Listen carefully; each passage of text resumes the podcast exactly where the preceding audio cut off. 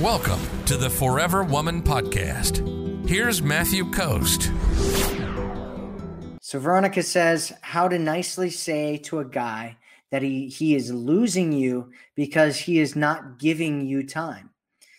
Well, if a guy isn't giving you time, it's that I mean it's a priority thing, right? So the time that you'd want to mention this if a if you're talking to a guy is for him to is when he contacts you, right? You don't want to contact a guy out of the blue and be like, "Hey, if you don't get it together, you're going to lose me because you're not contacting me enough, right?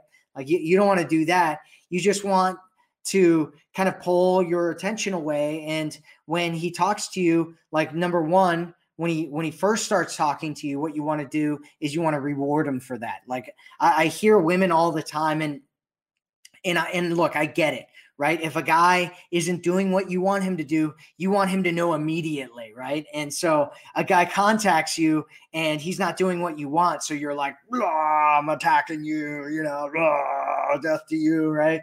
But when, it, when you do that to a guy, what ends up happening is he feels like he's being punished for contacting you and doing something that you do want him to do.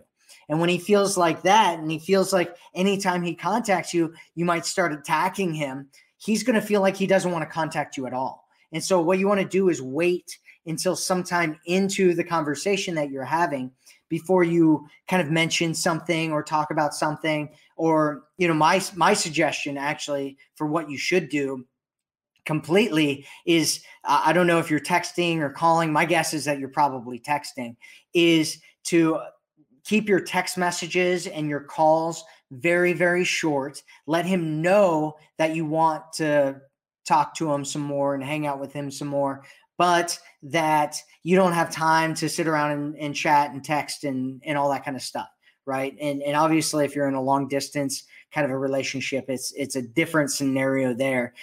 But if you're in a scenario where you guys are meeting up and all that kind of stuff, and he's not reaching he's not meeting up with you what you want to do is limit the amount of time that you're actually texting and calling that and, and let him know that you want to hang out. That way he actually feels like he has to schedule something in order to hang out with you. I mean that that is that's one of the best ways that you can do that. I, I hope that answered your question, Veronica. If not, uh, let me know more about what it is that you're you're trying to get at with me here. If you're ready to attract a man who loves you sees you, and cherishes you. Visit theforeverwomanformula.com right now.